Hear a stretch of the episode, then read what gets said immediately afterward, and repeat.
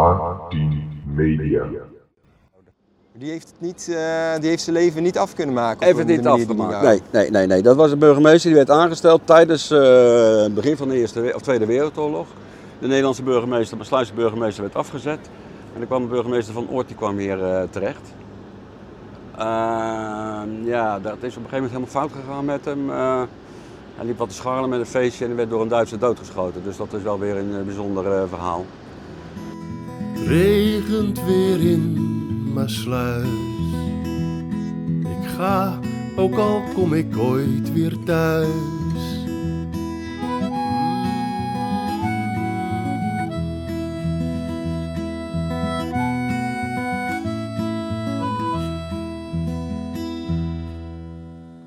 Hallo allemaal en welkom bij een nieuwe aflevering van de Maassluizen Podcast. In deze podcast ga ik samen met mijn vader op zoek naar al het bijzonders in en uit Maassluis. Allebei zijn wij geboren en getogen in Maassluis en hebben dan ook veel interesse in deze mooie stad. In deze zesde aflevering gaan wij het hebben over een specifiek gedeelte van Maassluis, namelijk het Hoofd. Een bijzondere en wederom mooie plek in Maassluis waar veel over te vertellen is. En dat gaan wij dan ook doen. Um, Oké, okay. nou ik zou zeggen, laten we zoals altijd maar gewoon weer beginnen met uh, nou, te vertellen waar zitten we nu precies. We zitten nu aan het Scheur, kijk op het Scheur, zit op het... Uh... Op het uh, burgemeester van de Lelykade. En uh, achter ons uh, de wijk Het Hoofd. En daar gaan we het vandaag over hebben. Ja, het Hoofd. Ja, even om gaan gelijk uh, met de, de deur in huis te vallen. Waar komt die naam vandaan? Hoofd, waar dat precies ja, vandaan dat komt. Ik, ja, ik... het, het is uh, zou zeggen, het havenhoofd. Ja. Ja, het is dus het eind van de haven, de buitenhaven. Ja. Waar eigenlijk uh, de mensen vertrokken naar de overkant toe met, ja. met de boot naar uh, ja, want voor de Rozenburg, Brielen. Rozenburg, Brielen, want inderdaad de mensen die zich er misschien iets meer in gaan verdiepen zullen ook de naam het veerhoofd tegenkomen. Uh, dus het hoofd is meer een algemene term voor uh, het uiteinde, of uh, ja, net zoals op het lichaam. Maar het havenhoofd of het veerhoofd zijn ook namen die je tegen zou kunnen komen. En uh, het is een uh, wijk waar veel in is gebeurd. Ja, heel veel gebeurd. Het was uh, aanvankelijk een heel rustig gebied hier. Het uh, oorspronkelijke uh, poldergebied, dus we zitten in de Taanschuurpolder zitten we nu, uh, was eigenlijk groter. Hè. We zien daar de veerboot komen vanuit Rozenburg en die zit eigenlijk een beetje op de locatie tot waar de oorspronkelijke havenhoofden doorliepen. Die waren ongeveer honderdvijftig tot tweehonderd meter langer dan op het ogenblik. Dus die liepen tot halverwege in het Scheur ongeveer. En het was een heel rustig gebied. Het was echt een poldergebied waar weinig plaatsvond. Geen bebouwing in ieder geval, er woonde niemand. Wat bedrijvigheid was er uiteraard wel. Uh, Prikkengat, waar we het eerder over gehad ja. hebben, en gewoon een waterbassin waar de aas voor de vissen werd uh, vastgehouden. Dat zat hier. En er zaten nog een aantal van die, uh, van, van, van die locaties. De zalmscheuren stonden hier, waar we het eerder over gehad hebben. En Balkengat. Balkengat, ja. En ook zo eentje, ja. Balkengat en de periode waar we nu in zitten is eigenlijk de periode te, ja, tussen het ontstaan van Maassluis eigenlijk, Maaslandsluis en uh, achttien zevenentachtig, want toen vond er een grote verandering plaats, daar komen we later op terug. Maar toen was dit inderdaad de Taanschuurpolder en die naam die zou je nu nog steeds tegen kunnen komen voor, om een beetje een idee te geven welk gebied dat is. Dat loopt eigenlijk van de Zuiddijk tot en met nou, de rivier. En die havendammen, dus waar jij het net over had, dus de, de, de wegen eigenlijk, de dammen langs de haven richting de Maasmonding, die werden steeds maar dieper eigenlijk die rivier opgebouwd. Ja, dat was eigenlijk om verzanding van de haven tegen te gaan. En ja, het gevolg daarvan was wel dat aan de kant waar we nu zitten, het, het wel verzandde. Dus door de stroming groeide dit helemaal aan en het, die polder breidde zich alleen maar uit richting uh, rivier. En dat was de reden dat die, dat, dat, dat die dammen toch wel een positief waren. Je kreeg gewoon gratis grond erbij. Het was weliswaar allemaal Maasland. Ja. Het had dan niks met Maassluis te maken. Nee. Het was allemaal grondgebied van Maasland. Um, ja, en dat was een mooi gebied om extra... Extra dingen te doen. Extra dingen te gaan ja, doen, wat ja. jij ook zei, op het moment dat je, dus stel dat je nu met je, met je ja, bij Grand Café Het Hoofd staat en je kijkt richting Rozenburg, dan liep eigenlijk het stuk land nog zo ongeveer tweehonderd meter verder de rivier op.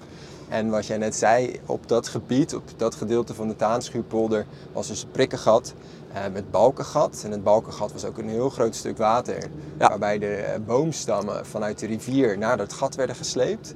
Ja. En in dat gat vond dan een proces van droge wateren, droge wateren. Nou, op een gegeven moment als laatste droge. En dat zorgde ervoor dat het hele kromtrekproces van het hout al gebeurd was. Waardoor je op die plek rechte balken kon ja. krijgen met behulp van een houtzaagmolen. Ja. Dan zien we weer een straatnaam voorbij komen.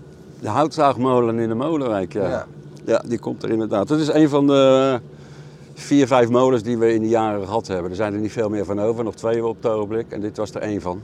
En de andere die zat op de Noorddijk en die is afgebrand in begin negentienhonderd. Dus we hadden een aantal molens hier in Maassluis, ja. meer dan we nu hebben. Meer dan we nu hebben. Goedemorgen. Hey, goedemorgen. Ja, dus die houtzaagmolen die stond daar, nou, je had het al over het prikken gehad, wat schuren natuurlijk. Er stond ook een koffiehuis en een hotel. Nou, dat hotel was een uh, letterlijke concurrent van de Moriaan. Uh, waarschijnlijk wel iets goedkoper omdat ze hier in de, in de visluchten veel al zaten. En er zat ook een veerhuis. Nou, ja. Jij zei al, dat was naar. Maar waar ging die veer naartoe? Oorspronkelijk naar Brielen. Als het verder teruggaat in de tijd, hadden we hier al een veerdienst voor zover men terug kan tezen uh, rond dertienhonderd. Dus dat is heel wat jaren terug. Uh, dat werd dan met een zeilboot gedaan naar de overkant toe. Maar toen hadden wij al een soort veerhuis hier staan. En daar stond uiteraard ook verder de rivier in van waar we nu zitten. Maar zover gaat het terug en het heeft altijd... Uh, Ja, een belangrijke functie vervult dit gebied als zijn de verbinding naar uh, de eilanden toe, de Zeeuwse ja. eilanden. Rozenburg niet alleen natuurlijk, het gaat uh, naar Brielen met name. Dat was toen de tijd een uh, belangrijke haven natuurlijk om daar naartoe te gaan.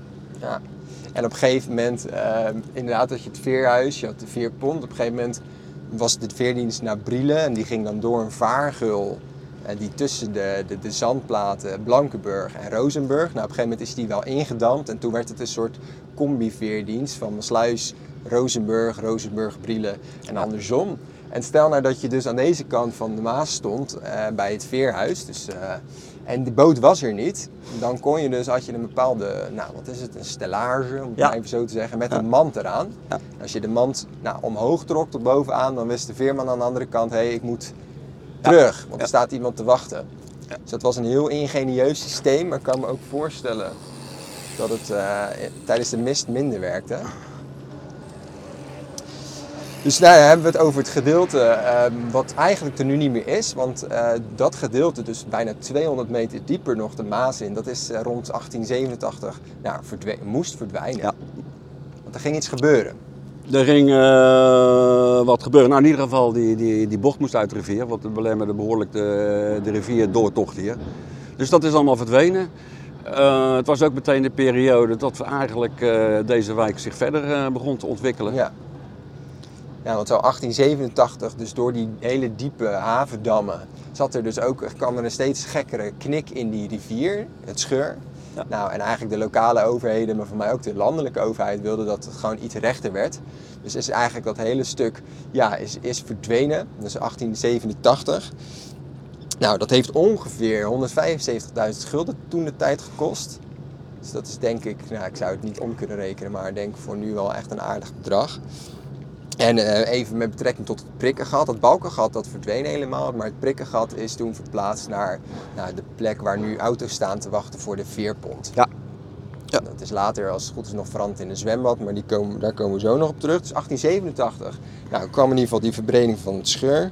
achttien eenennegentig kwam de spoordijk, en die, of het spoor en de spoordijk, en dat was dus eigenlijk echt een, een, een splitsing in ieder geval van die Taanschuurpolder. Ja. En een aantal jaar daarna, of een jaar daarna, kwam ook de eerste bebouwing op ja. daadwerkelijk wat nu het hoofd heet. Ja. Nou, jij noemde het al, die, die spoorlijn, de uh, buitenhaven, het scheur en het, eigenlijk het gebied hierachter. Die maakte ervan dat die wijk helemaal afzonderlijk tot stand kwam. Met aanvankelijk de, de kaders waar we nu op zitten, de burgemeester, de jonge burgemeester van de Lelykade. Er is de eerste bebouwing plaatsgevonden.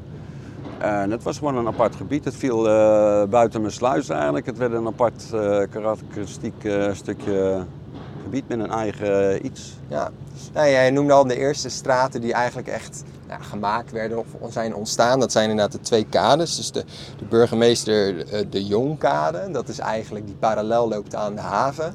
En daar stonden voornamelijk uh, bakhuizen. Uh, want daar was ook de visafslag. Eigenlijk het, het allereerste huis op die kade, aan de kant van het centrum, was de visafslag. Ja.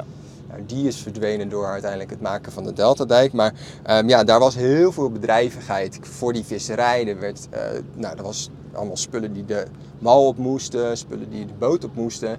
En um, ja, het spoor lag dichtbij. Dus er is op een gegeven moment een verbinding gemaakt tussen die kade ja. en het spoor. Ja.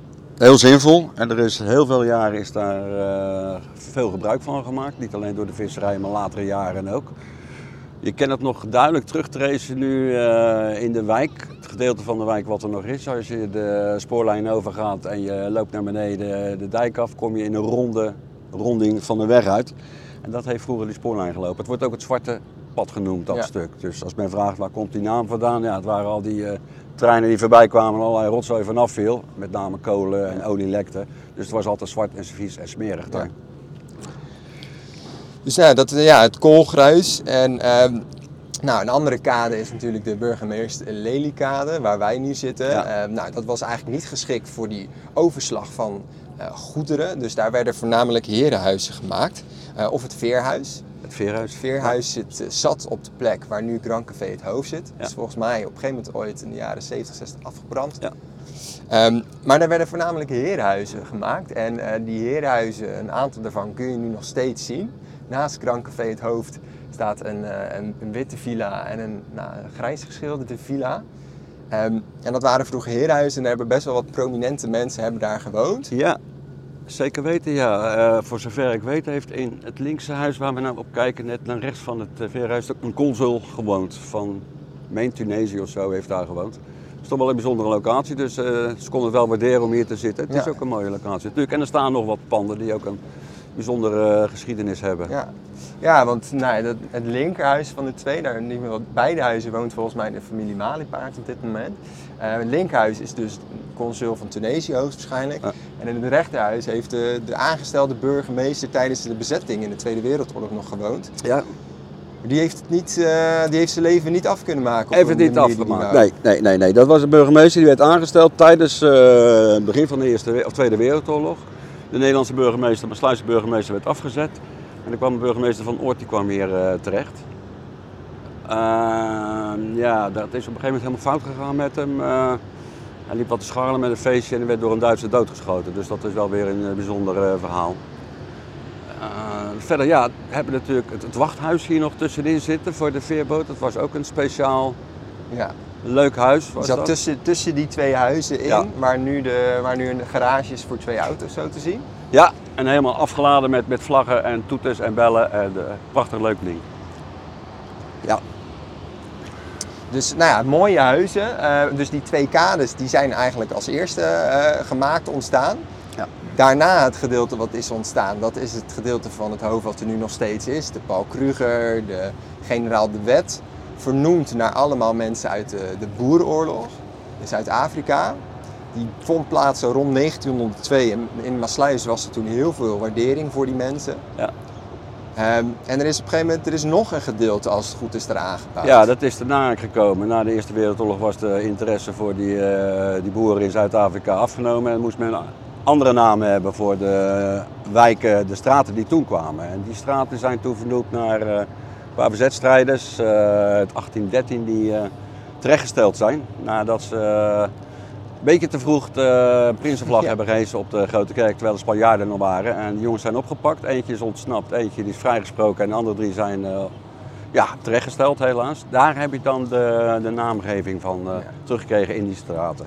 Ja, dus dat wordt ook wel het Prinsenvlag-incident genoemd. En was dat de Spanjaarden of de Fransen? De Fransen, de Fransen, ja. De ja. Spanjaarden zaten ja. daarvoor. Nee, de Fransen, dat klopt. Want dat had onder andere te maken met nou, een iets te vroege uh, hallo, viering van een eventuele landing van... Uh, hoe heet die meneer ook weer? Ben ik even...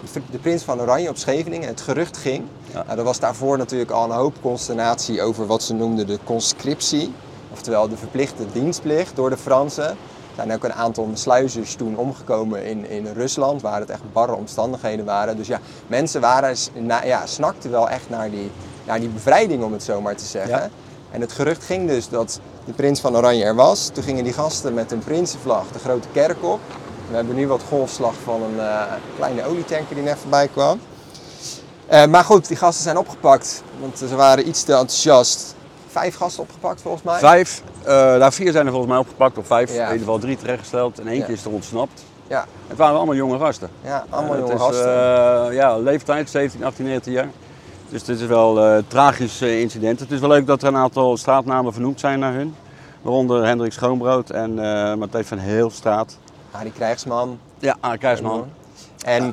Nou ja, wat je net zegt, uh, volgens mij waren drie jonge gasten, Matthijs, Hendrik en Arie. En dan Adriaan was de vader van Matthijs. En nou eigenlijk op de plek waar nu, als je het spoor overgaat en je pakt de weg richting de pont, eigenlijk op die plek tussen het spoor en de huidige woning van het hoofd stonden dus een viertal straten, ja. vernoemd naar hen. Ja. Daar zie je eigenlijk, nou die zijn dus verdwenen door de aanleg van de Deltadijk. Daar zie je eigenlijk is er nog maar één adresnummer wat je nog zou kunnen vinden, wat ook nog daadwerkelijk bestaat. En dat is namelijk de Adriaan van Heelstraat, nummertje negentien. Dat is waar nu het uh, informatiecentrum zit voor de nieuwbouwwijk De Kade. Dus die, die zou je nog kunnen vinden. De andere drie, of in ieder geval Hendrik Schoonbrood en de Arie Krijgsman, vind je terug in nu de wijk die heet Elys, Elys, El, Elysium, ja. Elysium, ja. Dus dat is achter de... Bij de industrieweg daar. daar zo. Ja. Ja. Dus nou, dat is het tweede gedeelte. Nou, dat is uiteindelijk verdwenen. Dus dat was uh, eigenlijk de periode achttien zevenentachtig, verbreding van het scheur, nou, tot negentien vierenzeventig. Want toen kwam die Deltadijk. En die Deltadijk is het gevolg geweest van de watersnoodramp. Nou, daar moesten toen ongeveer honderdtien woningen voor uh, verdwijnen van het hoofd. Um, dus die verbreding van het scheur en die aanleg van die Deltadijk zijn wel twee situaties geweest die mega impact hebben gehad op, ja. uh, op het hoofd, op, de wijk, op het wijk het hoofd. Ja, dat is uh, wat je nu nog ziet, is het uh, restant ervan wat er overgebleven is van het hoofd. En dat zal ook voorlopig niet meer veranderen, denk ik. Uh, maar die wijk is behoorlijk ingekort. Ja, die buiwijk is behoorlijk ingekort. En naast het feit dat dus best wel grotere veranderingen hebben plaatsgevonden, heeft hier ook ooit een keer het eerste zwembad van Maassluis gestaan. Ja. Heb je dat goed begrepen? Ja, dat klopt. Ja. Dat is, uh, gaan weer terug naar de Prikkengat. En dat was op een gegeven moment niet meer nodig, de Prikkengat. Uh, dan hebben ze daar een uh, drijvende zweminrichting in gemaakt. En het was dezelfde periode dat er ook een uh, waterbassin nodig was, want Maassluis had ook drinkwater nodig.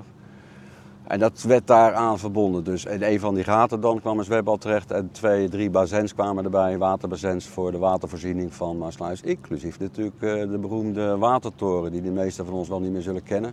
Dat zou ik echt, volgens mij, voor mij toen ik geboren werd in negentien negenennegentig was die al lang weg. Was die al weg, maar het is, uh, men heeft er nog spijt van dat hij gesloopt is. Uh, het was natuurlijk een heel markant gebouw, we kennen allemaal de grote kerk en eigenlijk de tweede plaats stond wel de watertoren. Het was een hele mooie watertoren was het.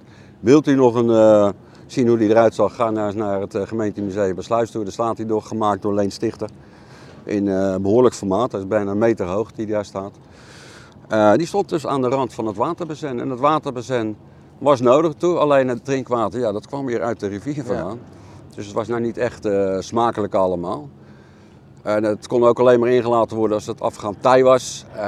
En dan kwam de zoetwater de rivier af en het werd dan ingelaten, maar op een gegeven moment de waterweg en de scheur werden uitgediept. Het zoute water kwam verder naar binnen toe, dus dat ging ook niet meer. En toen hebben ze de boot gebouwd, ja. de Maaslandsluis heette die.